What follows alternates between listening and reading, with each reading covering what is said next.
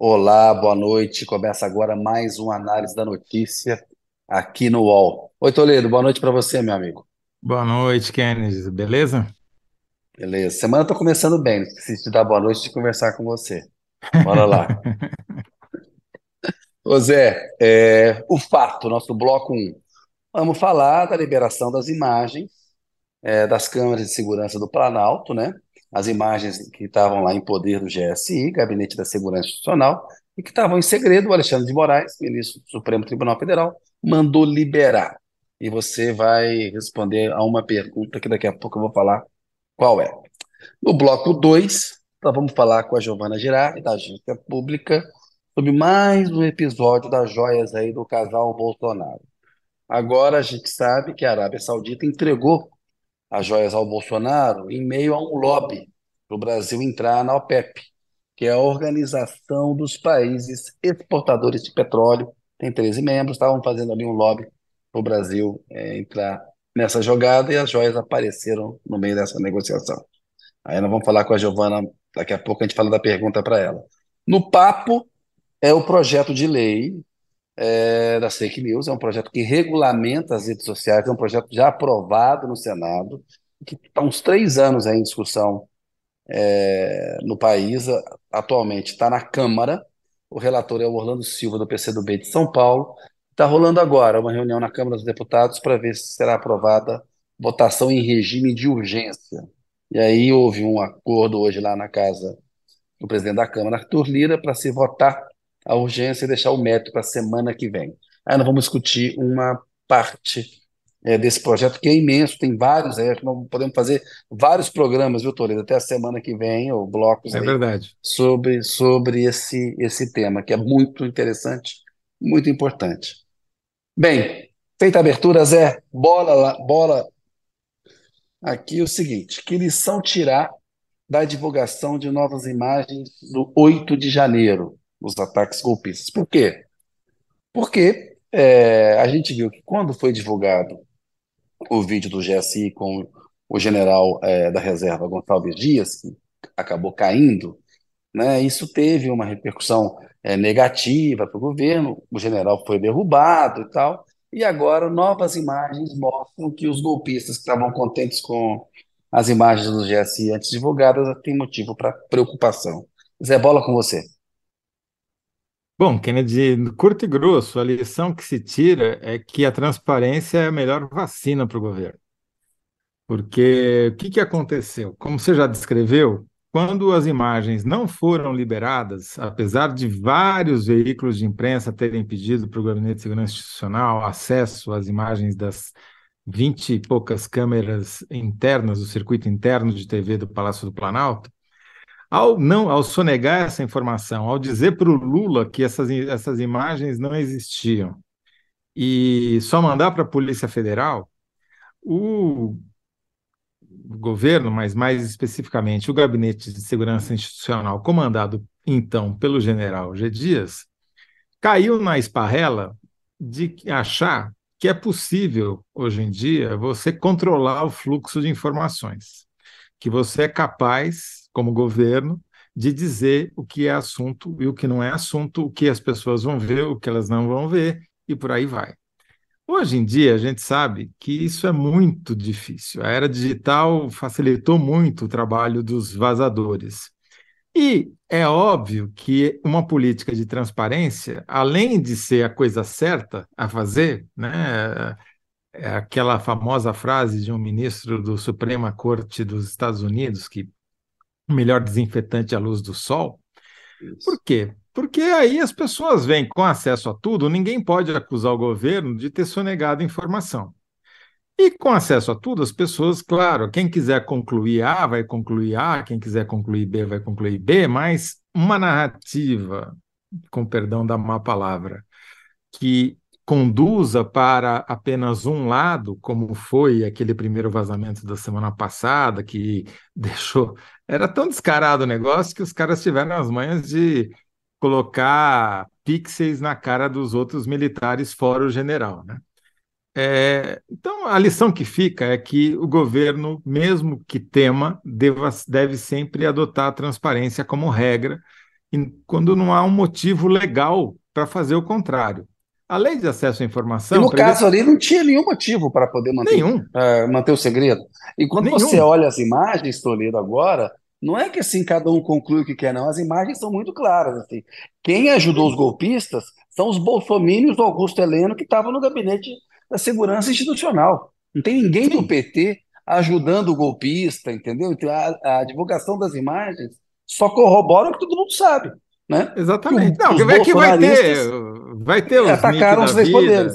Que Sim. vão sempre né, distorcer os fatos, mas as imagens são muito claras. Quem está invadindo, quem está ajudando os invasores e quem está transtornado porque é. o prédio foi invadido e está cobrando explicações, etc. Quer dizer, as imagens falam por si, não precisam, mal precisam de legenda. Vai né? ter quem queira distorcer, mas nós estamos aqui para não deixar, né, Toledo? Para a gente Sem poder dúvida. dar a letra do, do que realmente aconteceu. O, o que ficou claro, e isso vai ajudar no inquérito da Polícia Federal, no julgamento do Supremo Tribunal Federal e na CPI, na Comissão Parlamentar Mista de Inquérito, Câmara e Senado, é que as imagens são óbvias. Né? Quem planejou, a, conspirou e realizou a tentativa de golpe foi foram os bolsonaristas. Foram militares, foram policiais, foram bombeiros e foram militantes bolsonaristas. Alguns agindo, outros sendo coniventes, outros facilitando né, o acesso.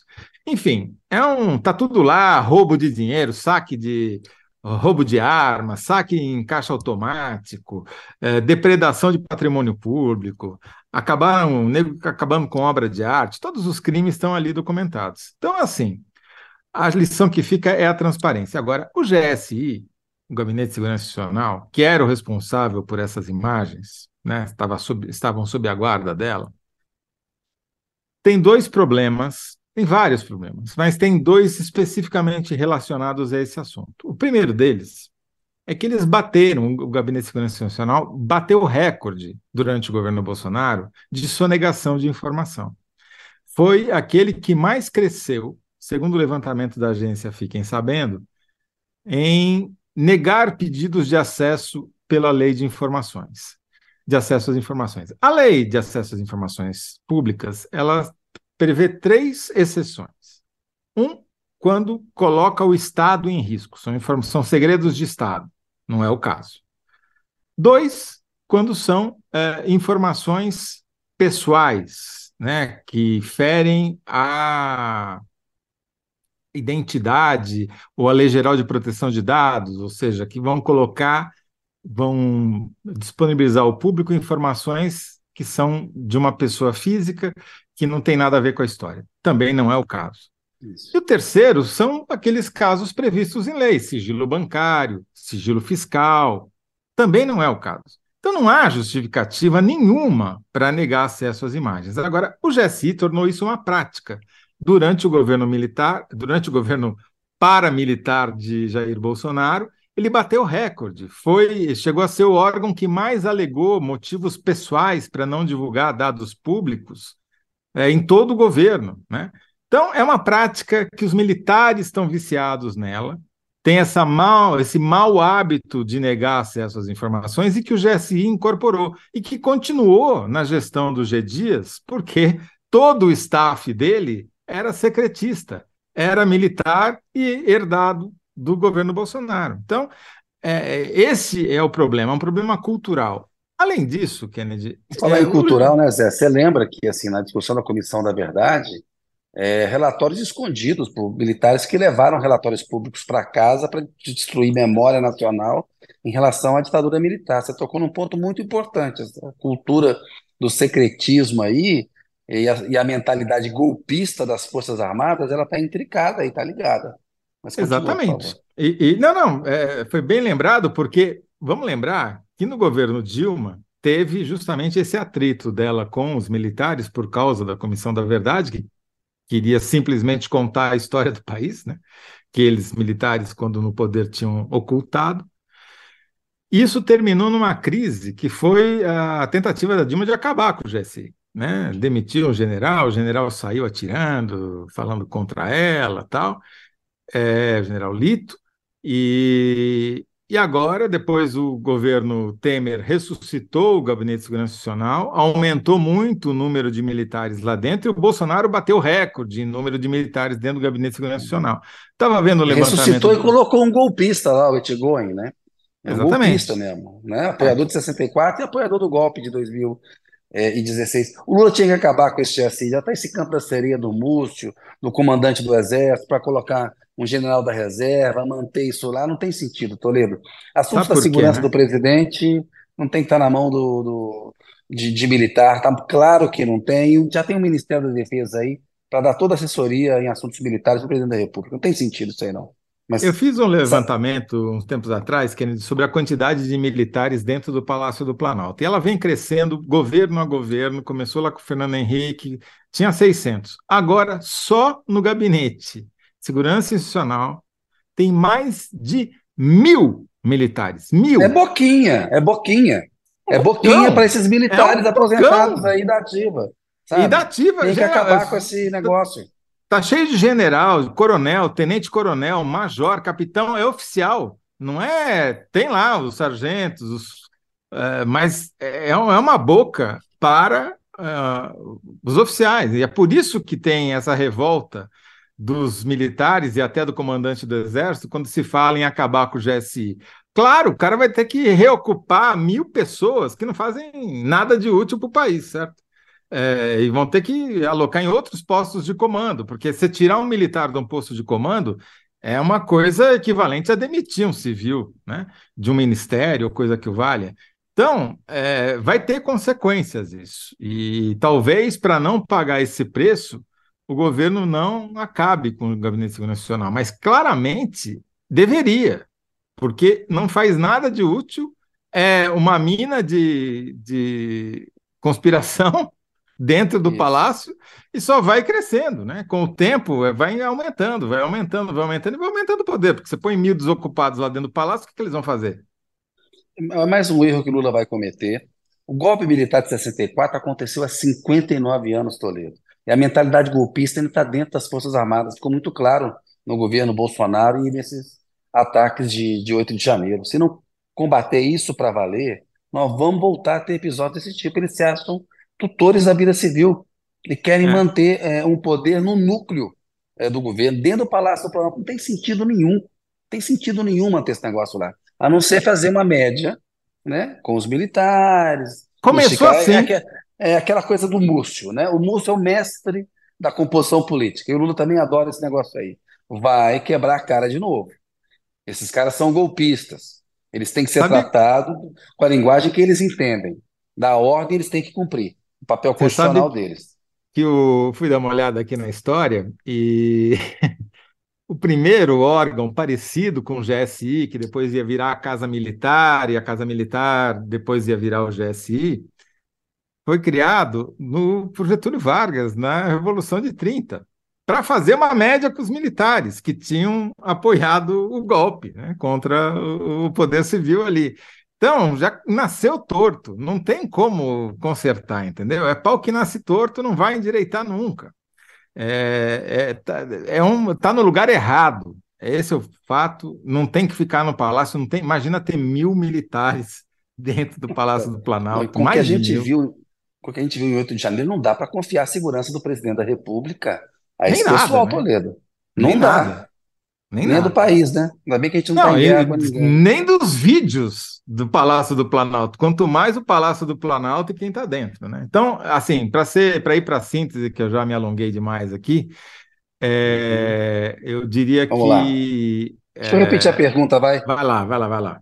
Que lição tirar da divulgação de novas imagens do 8 de janeiro? A lição que o governo deveria tirar é que a transparência é sempre o melhor detergente, o melhor. É, qual foi a frase lá do ministro do, da Suprema Corte? A luz é, do sol é, é, o melhor desinfetante, né? Melhor desinfetante. A transparência é sempre o melhor desinfetante e nunca esconder, sempre liberar os dados, porque liberar acesso ao que for público e não tiver protegido por lei. Essa tem que ser a regra, essa é a regra, é a lei e tem que ser cumprida. Ótima síntese, Zé. Agora isso aí vai para a nossa enquete lá. E aí, a interação aqui, os comentários que a gente tem. O Danilo Sotero Rogério, está sempre com a gente aqui. Abraço para você, Danilo. Obrigado por nos acompanhar e sempre mandar mensagens. Que a oposição à democracia agora tem vários representantes. É a lição no entender dele. Esse governo não pode ficar com ela, com, é, lidar com ela como lidava com, como a oposição lidou em seus últimos governos. É o que ele falou aqui.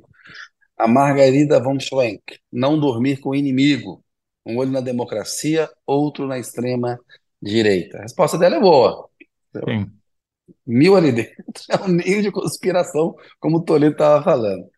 Antônio Cardoso Neto, que é fundamental ter organização e método. Lucélia Lima, as novas imagens dialogam com todo o discurso da extrema-direita anterior ao 8 de janeiro. As imagens mostram, né? A extrema-direita atacando a sede é, do Poder uhum. Executivo, né? Como atacou a sede do Legislativo e do Judiciário também.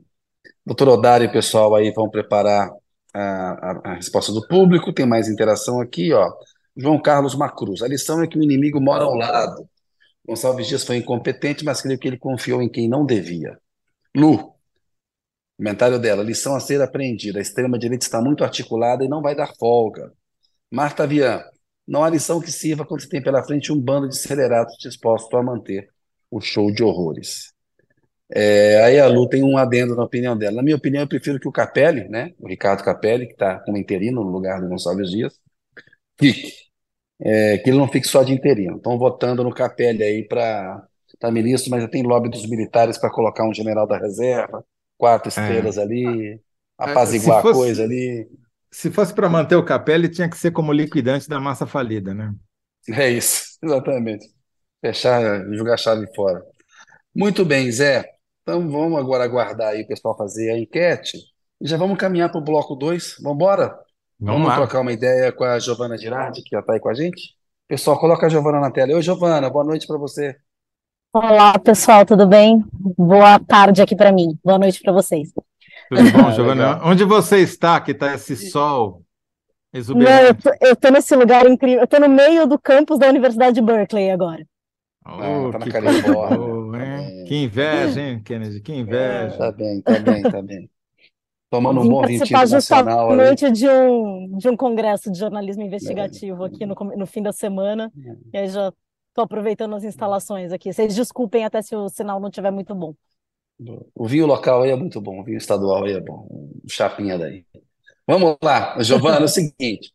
Giovana é da agência pública, tem uma matéria muito bacana da agência pública que fala que a Arábia Saudita entregou aquelas joias ao Bolsonaro no meio de um lobby para o Brasil é, participar da OPEP, que é a Organização dos Países Exportadores de Petróleo.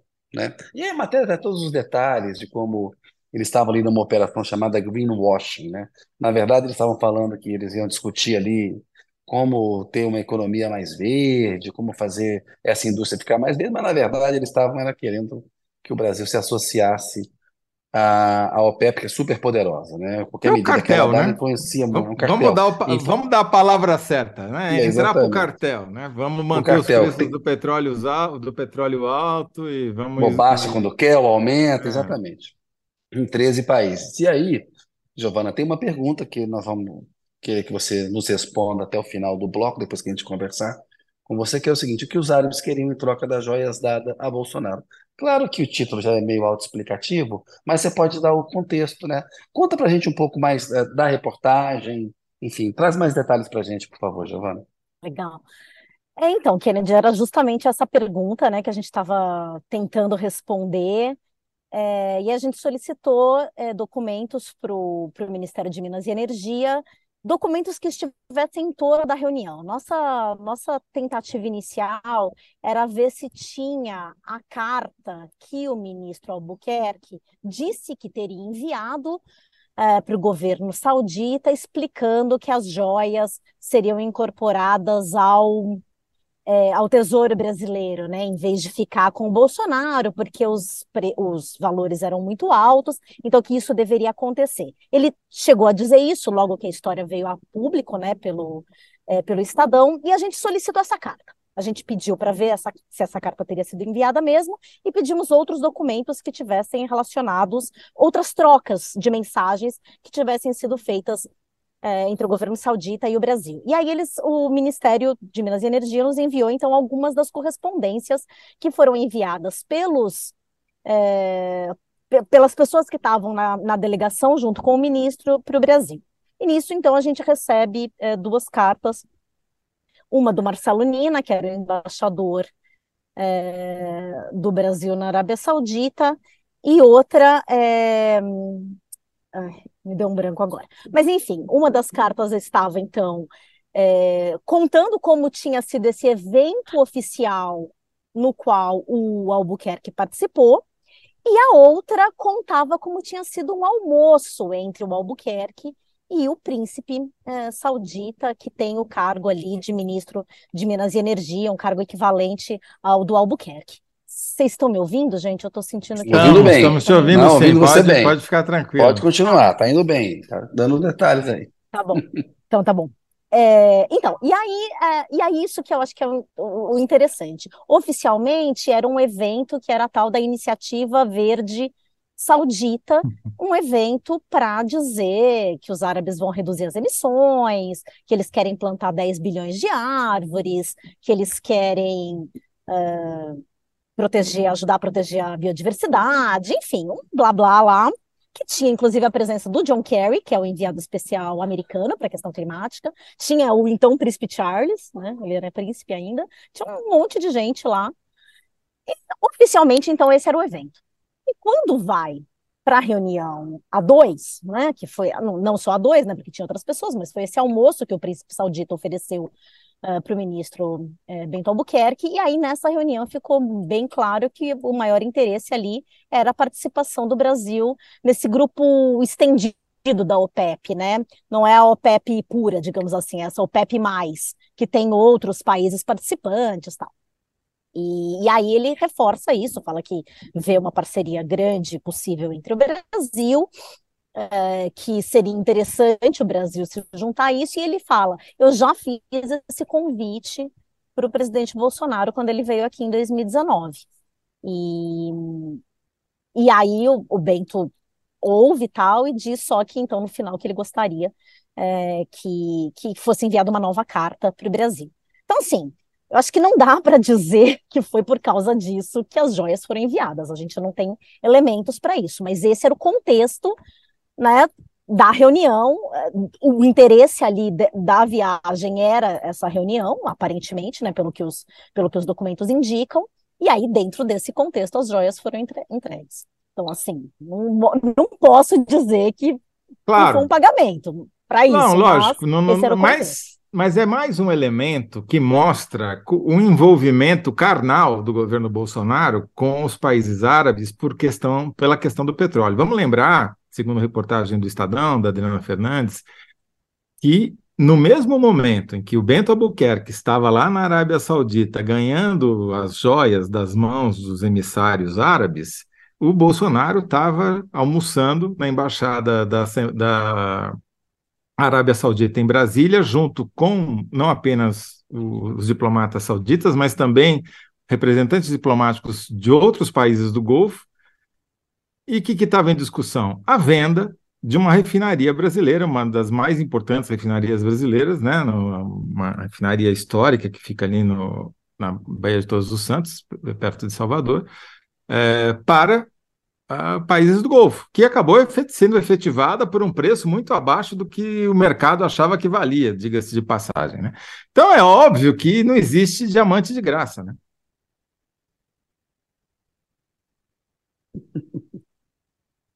É o que parece. Não tem diamante de graça, exatamente.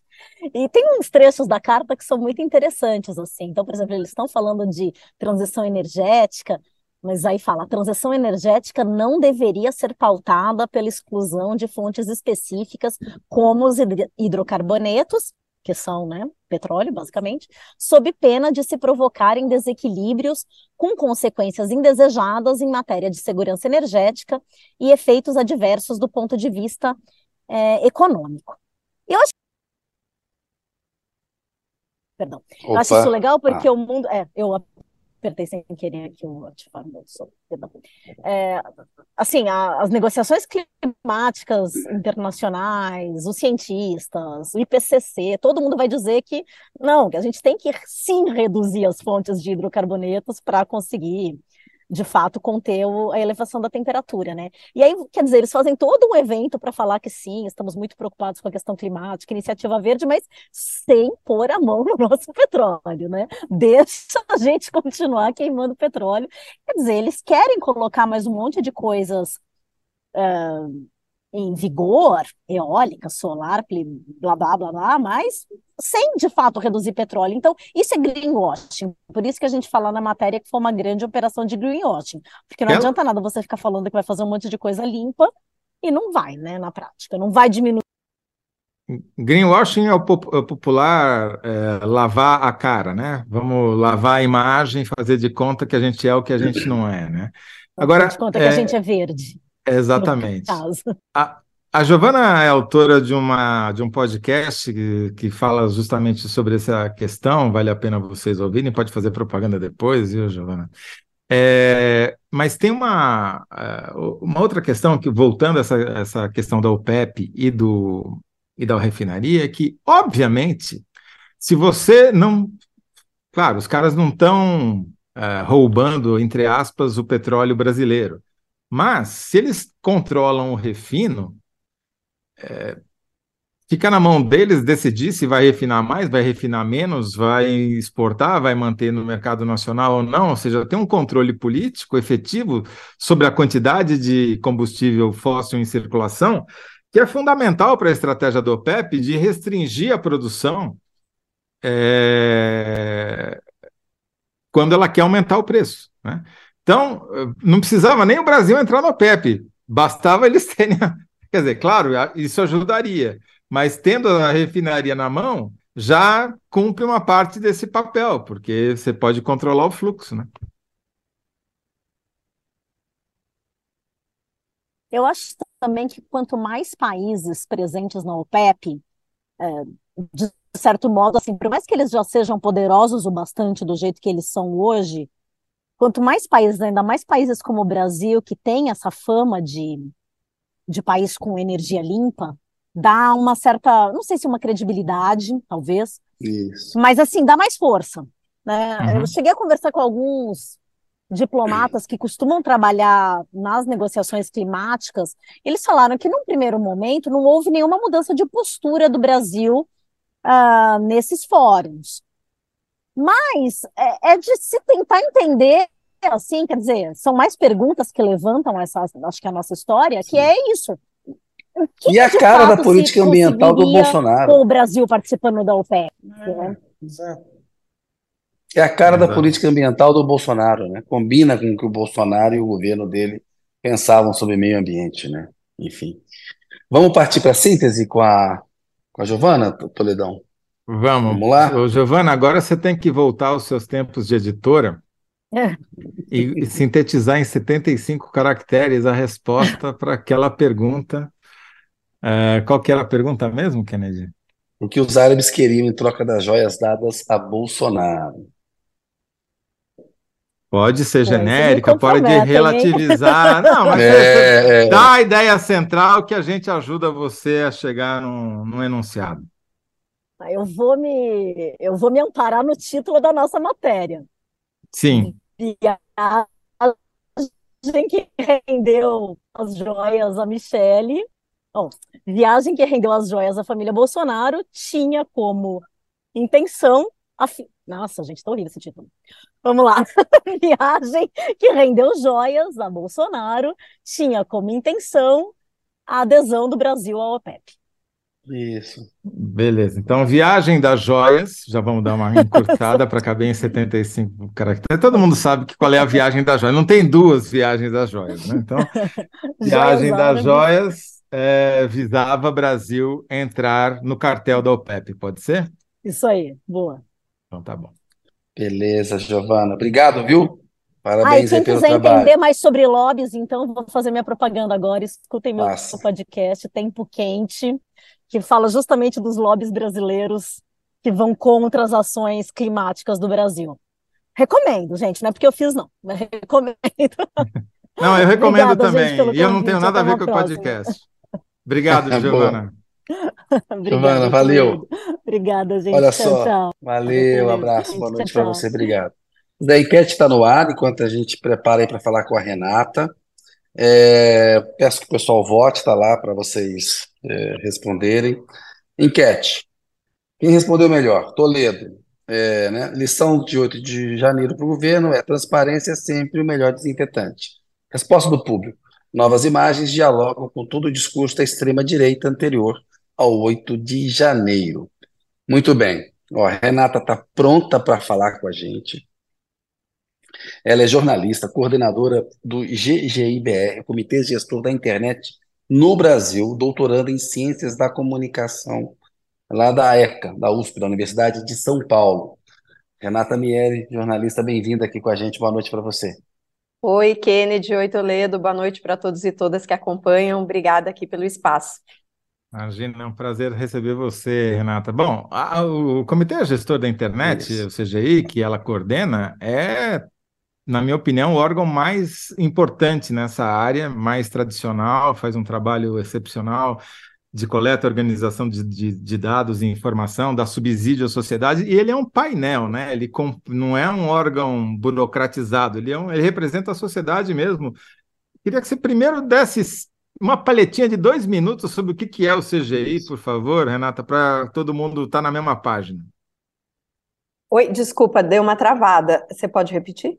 Pedir para você dar uma palhinha de dois ou três minutos sobre o que, que é o CGI, para todo mundo Ótimo. entender o, o que, que vocês fazem lá e qual que é o papel de vocês especificamente nessa legislação que deve ser votada semana que vem. Tá.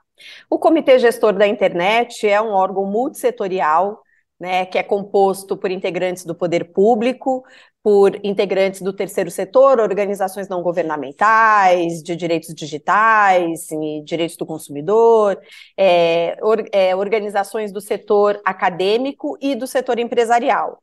E a gente desenvolve, no âmbito do CGI, né, nossas atribuições são é, elaborar diretrizes para o desenvolvimento da internet no Brasil, é, fazer estudos, uh, tomar conta, digamos assim, da parte técnica, né, que é, envolve a internet, todos os protocolos que fazem com que a internet seja possível, né? Às vezes as pessoas não sabem muito bem o que é a internet, mas é um conjunto de protocolos, o HTTP, dois pontos barra barra, o www, o TCP/IP, então é nesse nível de governança né, que o CGI também tem atribuições de então elaborar essas diretrizes e aí a gente tem aí uma série de trabalhos que desenvolvemos na área de proteção de dados pessoais, privacidade, debate sobre os mais variados temas e também o debate de regulação das plataformas digitais agora. Perfeito. Boa, e bem você... explicado. E vocês tiveram um papel, né?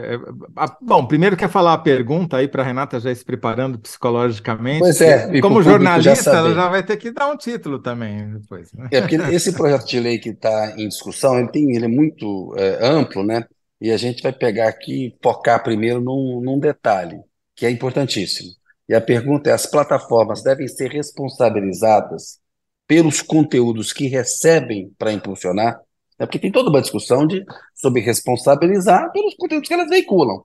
Né? Eu, hum. por exemplo, eu defendo que sejam responsabilizadas como a imprensa é.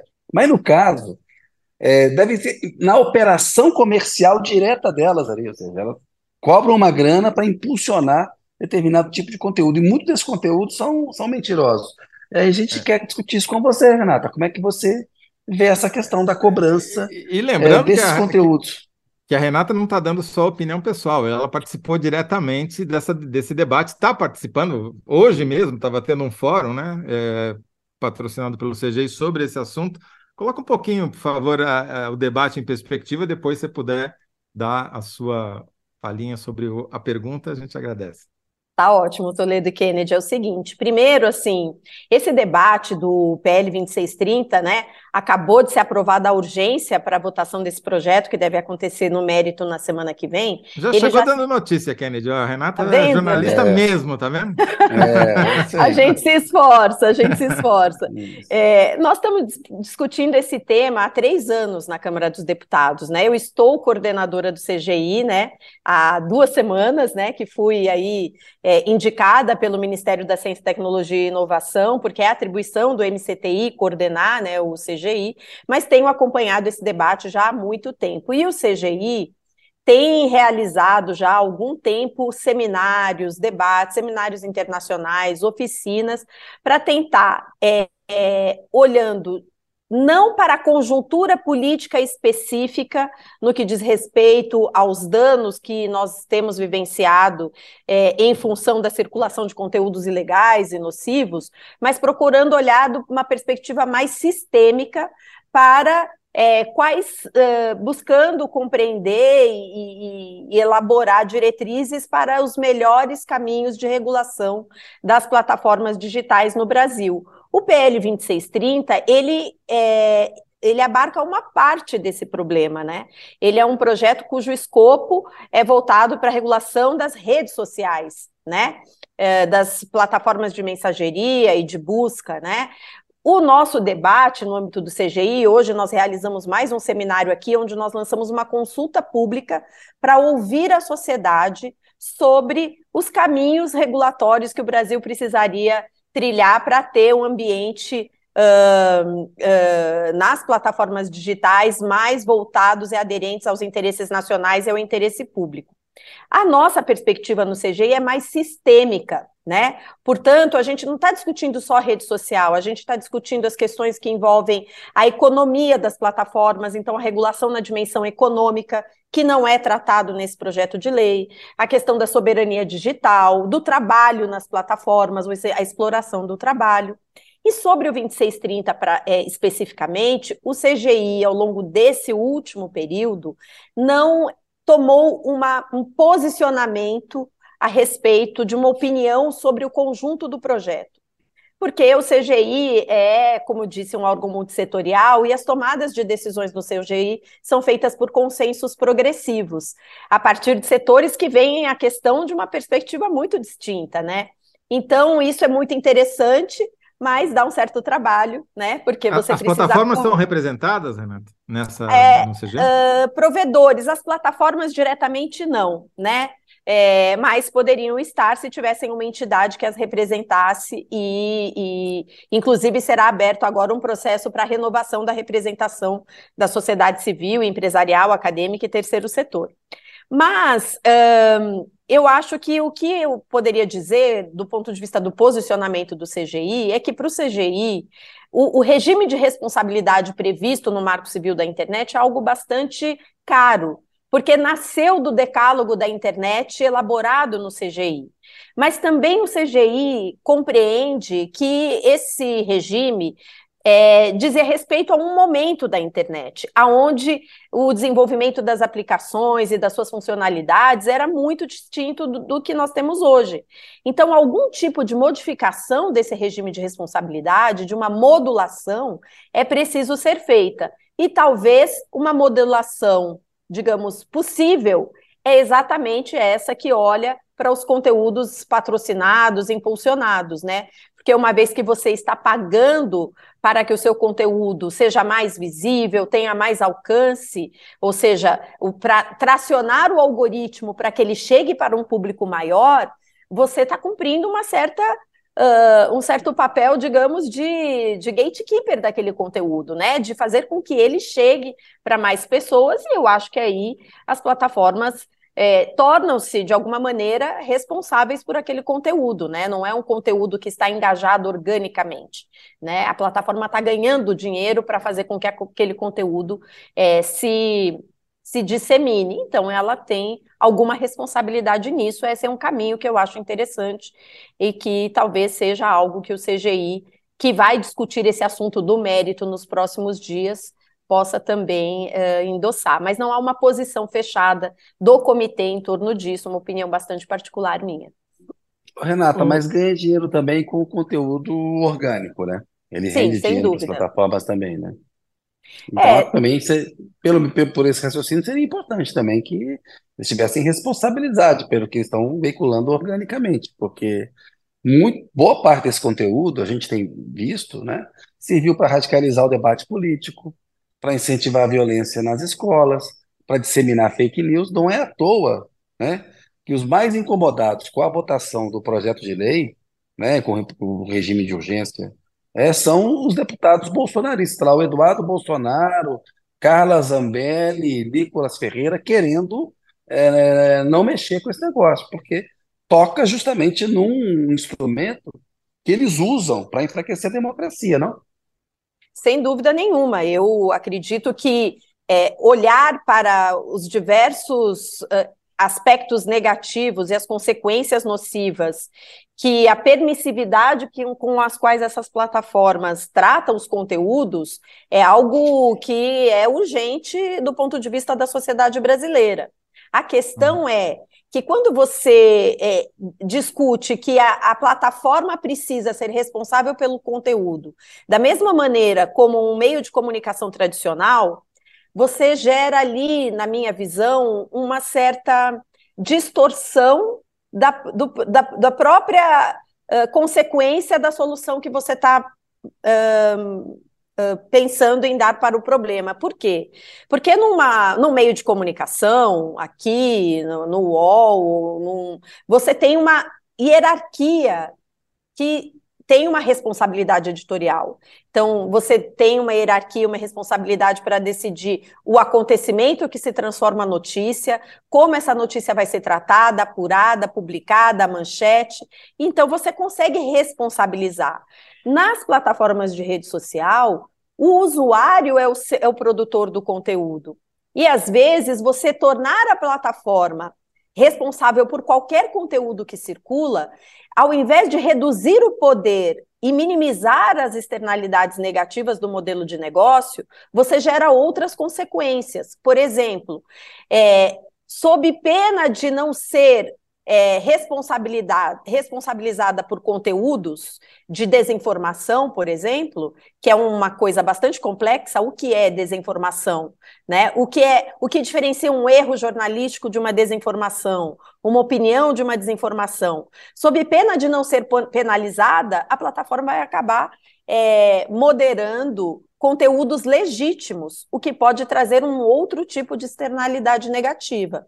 Com isso, eu não estou dizendo que elas não devem ser responsáveis. Eu acho só que a gente precisa pensar é, em pesos e contrapesos para garantir uma responsabilização, principalmente quando a gente está falando de conteúdo ilegal, criminoso, que a gente consiga identificar a expressão é, relacionada àquele crime no ambiente digital, mas que ao mesmo tempo a gente não gere, por um outro lado, um incentivo para moderação exacerbada de conteúdos, que pode se virar, inclusive, contra é, conteúdos legítimos. Então, essa que é a preocupação, né? Beleza. Eu acho, acho essa discussão ótima, acho que você encaminhou ela super bem, Renata. Então, eu vou propor uma coisa assim não é para te colocar na fogueira, não, mas é para você nos ajudar a entender. Então, por exemplo, o Tribunal Superior Eleitoral é, fez uma série de propostas muito objetivas, né, já escrito no formato de lei mesmo, do, do projeto, né?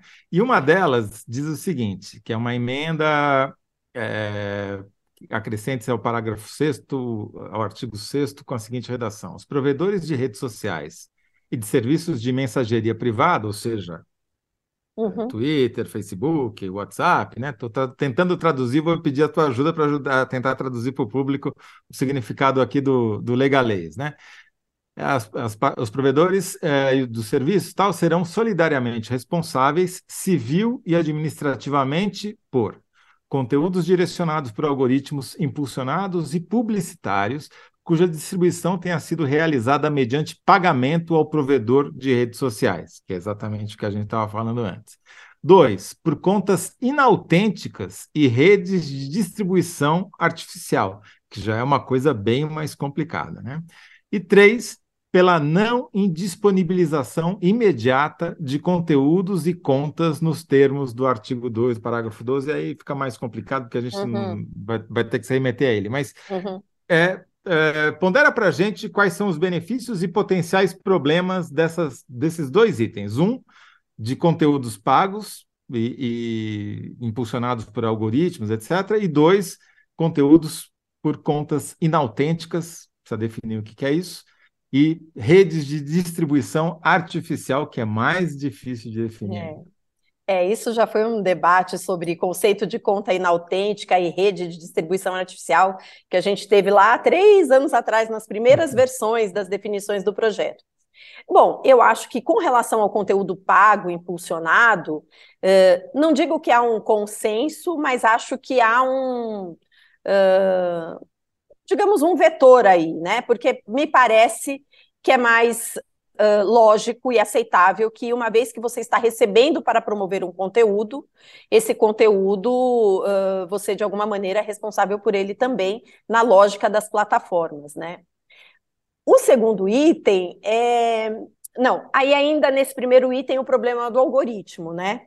A questão, eu acho que é menos de concordar ou discordar com a solução proposta pelo TSE, mas mais de a gente compreender o que, que são essas plataformas. Porque tudo que acontece dentro dessas plataformas é mediado por algoritmo. Então, quando você não é só o impulso, é tudo, né? Então, assim, Uh, uh, o clique que você dá, o alcance, se você tem a, a, a se você tem a, a, sua, o seu alcance reduzido, porque aí você entra também num debate. O algoritmo ele estrutura o funcionamento da plataforma.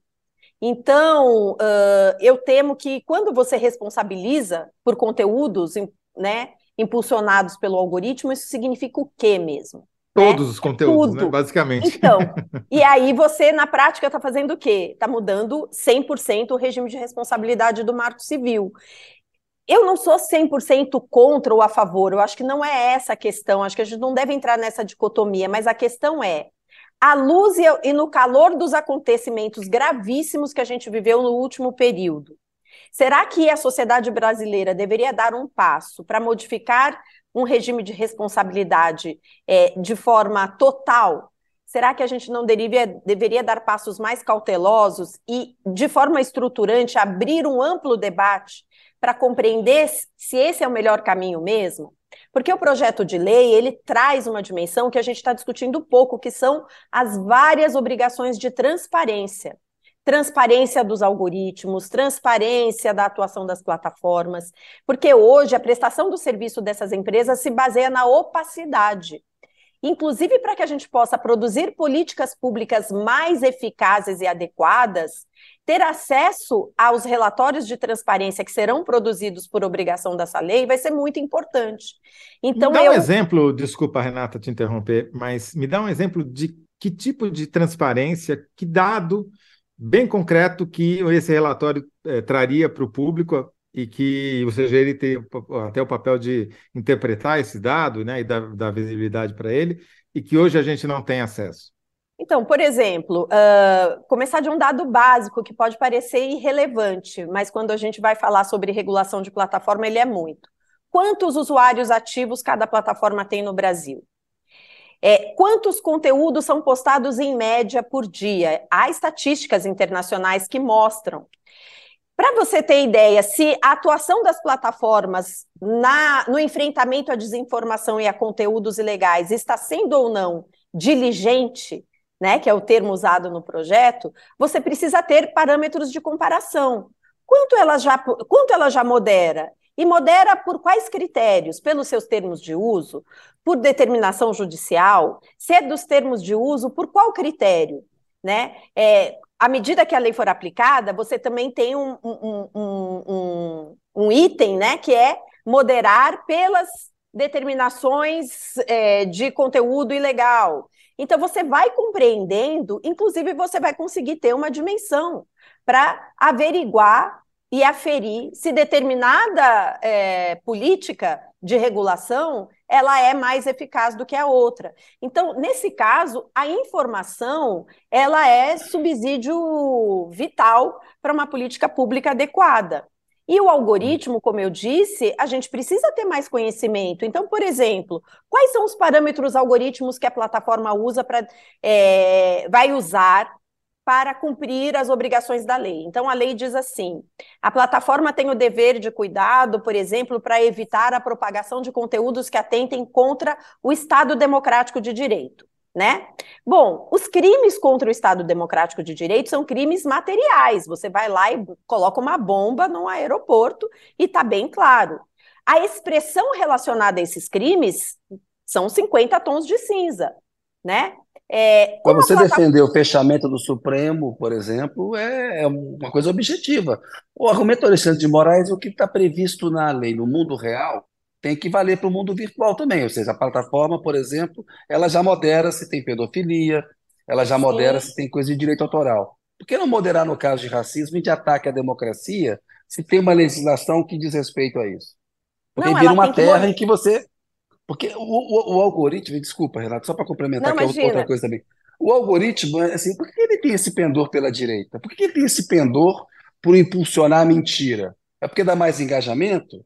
é porque gera mais trânsito. Então, isso tem que ser regulado, porque nós temos aí gente ganhando dinheiro, é, impulsionando mentira e radicalizando o debate político, né? público. Assim. De 2013 para cá, o que aconteceu no Brasil com as manifestações na época da Copa, Primavera Árabe, na Europa, nos Estados Unidos, é impressionante. Nesses últimos 10 anos, em que essas plataformas cresceram, aumentaram o poder de influência na sociedade, a gente viu o enfraquecimento da democracia. Claro. Então, assim, tem uma, tem uma vasta, tem uma sólida suspeita de que tem uma ligação aí. E que Sim. não dá para ter uma regra no mundo real que não valha para o mundo virtual. E parece não, sem, sensato isso.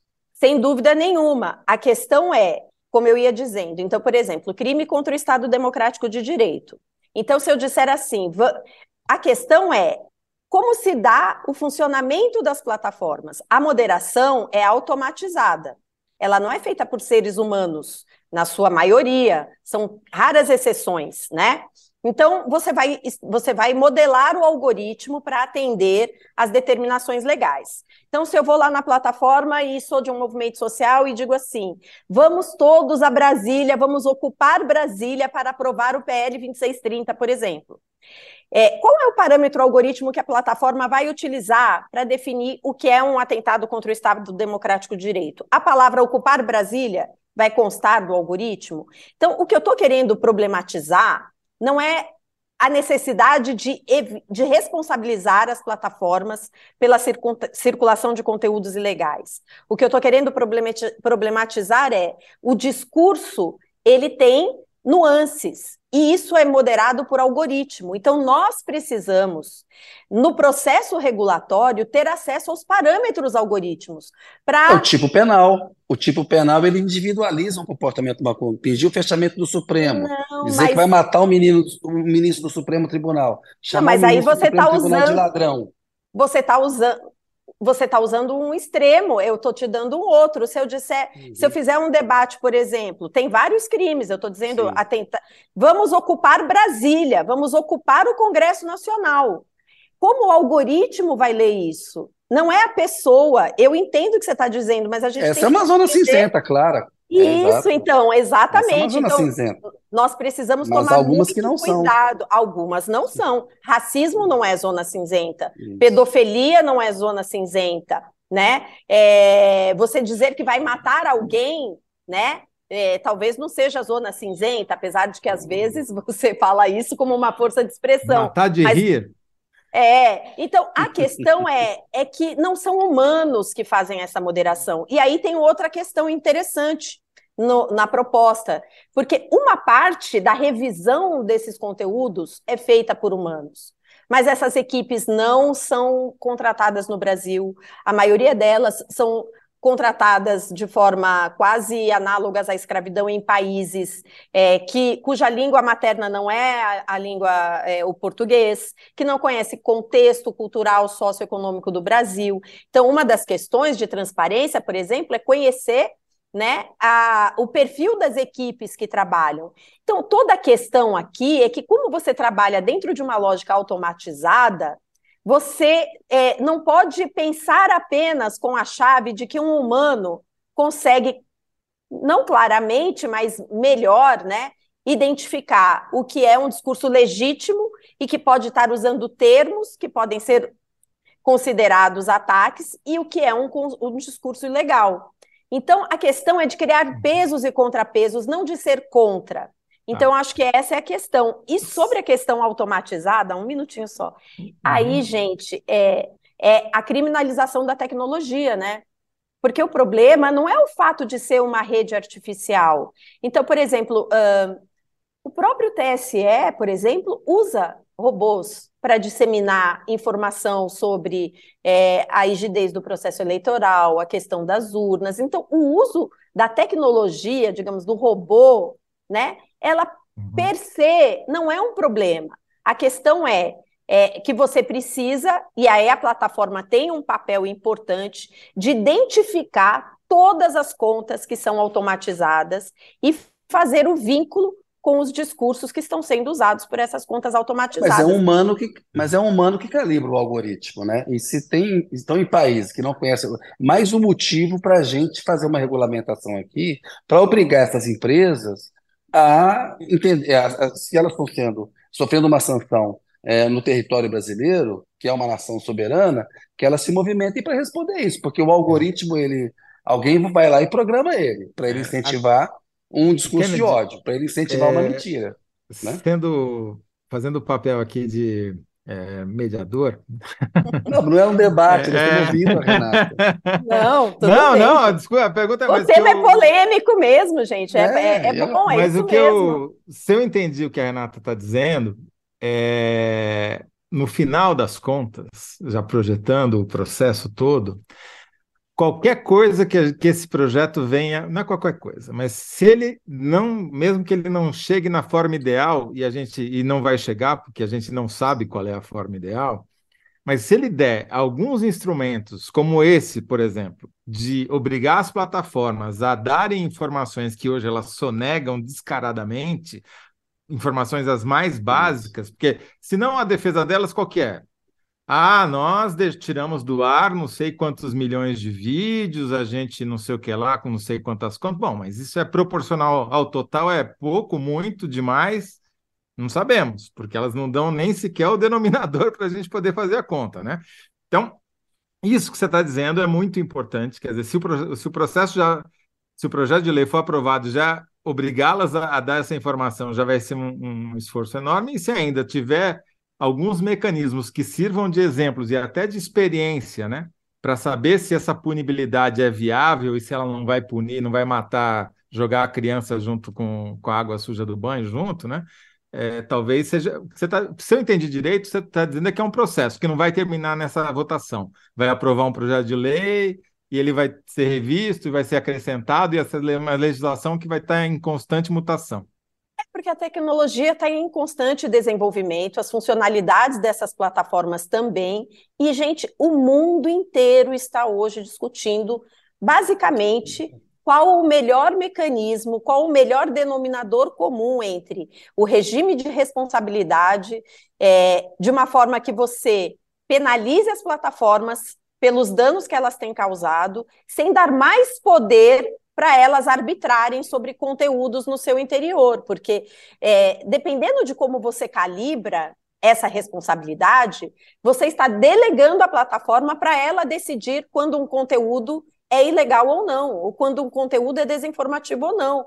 Quando para nós, e de forma automatizada, quando que a gente sabe, mesmo para nós, seres humanos, enquanto somos humanos, às vezes essas coisas também não são tão claras. Então, assim, é, se tivesse uma resposta fácil, a gente já tinha resolvido esse problema em vários outros países, né? Mas eu acho que a gente está avançando, eu acho que a proposta, até onde eu vi, né, o governo apresentou uma proposta que amplia a responsabilização para determinados crimes, eu acho que esse pode ser um caminho também, e que a gente possa ir testando a partir dos relatórios, né, avaliando se tem abuso. Né? O deputado Orlando também criou ali um, um mecanismo que na minha visão, é muito interessante porque ele, ele serve como um contrapeso, que é o seguinte: se ficar comprovado que a plataforma abusou do dever de remover conteúdos ilegítimos, ou seja, se durante o processo de transparência a gente verifique que conteúdos legítimos também foram retirados sob é, para que as plataformas não, não fossem responsabilizadas de forma equivocada, elas também têm que responder por isso, ou seja, é um peso e um contrapeso. Então, a gente tem que ir buscando os caminhos, né? Não é uma saída simples, esse é um debate muito isso. polêmico, já era polêmico quando a gente aprovou o Marco Civil da Internet, né? Quero lembrar isso aqui, inclusive. É verdade, não, muito bem lembrado. Infelizmente a gente conversou Tinha que fazer aqui, outro programa. meia hora passou, você vai ter é. que voltar, viu? Não vai parar por aqui, porque tem Nossa, muita coisa para discutir ainda, né? Mas é, eu acho que foi muito bom, pelo menos para mim, me esclarecer um ponto fundamental que clareou na minha cabeça, que essa discussão não termina na próxima terça-feira. Ela vai ser um passo, esperamos, adiante, né? Mas Sim, é, não será o último, né? Não, Boa. não será. E tomar, e tomar alguma providência é importante. A gente viu como o Alexandre de Moraes agiu em 2022, se comparar com a atuação do TSE em 2018, você quando age, você obriga de alguma maneira a coisa a avançar. Então, uma regulamentação começar a ser feita é importante. Se ela está errada, depois se calibra. O que não pode é ficar Isso. sem regulamentação que não Exatamente. pode ficar sem regulamentação. Acho que esse consenso é muito claro, por exemplo, é, hoje na cúpula dos três poderes, por isso que no Congresso está forte, é, é, e, e, chegou agora, o 8 de janeiro, ele mesmo que é, fez, criou um consenso na cúpula do Judiciário, do Legislativo e do Executivo, que alguma regulamentação tem que ser feita. E é claro que aí o bom, é, o ótimo é inimigo do bom. A claro. gente vai né? Enfim. Tem apoio é na sociedade também, acho que a sociedade está convencida é. e compreendendo que é preciso regular, né? Então isso é importante. Agora não Olha inveja só. a sua posição, viu, Renata?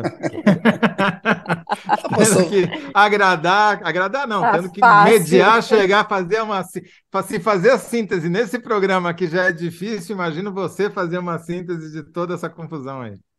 É, é. Vamos lá, a síntese é, temos que que ela tem que fazer com a gente, as plataformas devem ser responsabilizadas pelos conteúdos que recebem para impulsionar? A Renata acha que sim, né? Porque até uma, uma curadoria disso, uma responsabilização. Como é que você quer colocar aí, Renata, na sua síntese isso aí? Em 75 caracteres, olha lá. Vamos lá.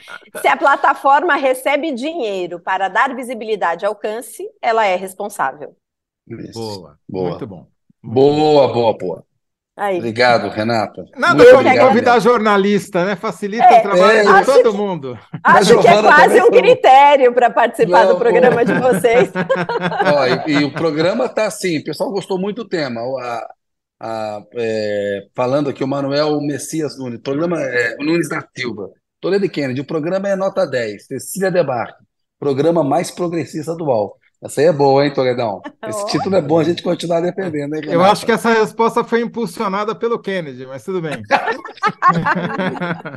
quem me dera ter, é, o algoritmo esse, do Kennedy, essa daí. Quem me dera ter um décimo do poder do algoritmo, um milionésimo do poder do algoritmo. Mas vamos lá. Ô, Renata, obrigado, viu, pela atenção. Eu que agradeço, pela, gente. Pela elegância e pela, e pela solidez aí dos argumentos e todo o conhecimento aí. Ajudou a gente a entender melhor o problema aí. Obrigado mesmo. Não, eu que agradeço, gente. Boa noite a todos e todas. Tchau. Tchau, obrigado. Boa noite para você. Obrigada, Valeu. Tchau. Obrigado, Renata. Ô Zé, você ganhou novamente. 70% acham que você respondeu melhor. E a resposta do Toledo foi que lição tirar da divulgação de novas imagens do 8 de janeiro. Lição de 8 de janeiro para o governo é transparência é sempre o melhor desinfetante. Ganhou da resposta do público, que era as novas imagens dialogam com todo o discurso da extrema-direita anterior a 8 de janeiro. Segundo bloco, são, síntese... são os robôs do Toledo funcionando, mostrando que precisa de regulamentação é. mesmo. Entendeu? Você tem poder com os algoritmos, Toledo. Eu não. Eu sou só um cururu aqui, fazendo essa apresentação aqui. Vamos lá. Segundo bloco, que os árabes queriam em troca das joias dadas a Bolsonaro. Viagem das joias visava a entrada do Brasil no cartel da OPEP. Terceiro bloco. Plataformas devem ser responsabilizadas pelos conteúdos que recebem para impulsionar se recebe dinheiro para dar visibilidade e alcance, ela é responsável. Mandou bem aí a Renata. Zé, mais uma missão cumprida. Já estouramos aqui o tempo. Até amanhã. Boa noite para você e para quem nos assistiu aí. Muito obrigado. Kennedy, muito obrigado por me aguentar mais uma vez. Até amanhã. Sempre um prazer, Toledo. Aquele abraço. Valeu. Tchau.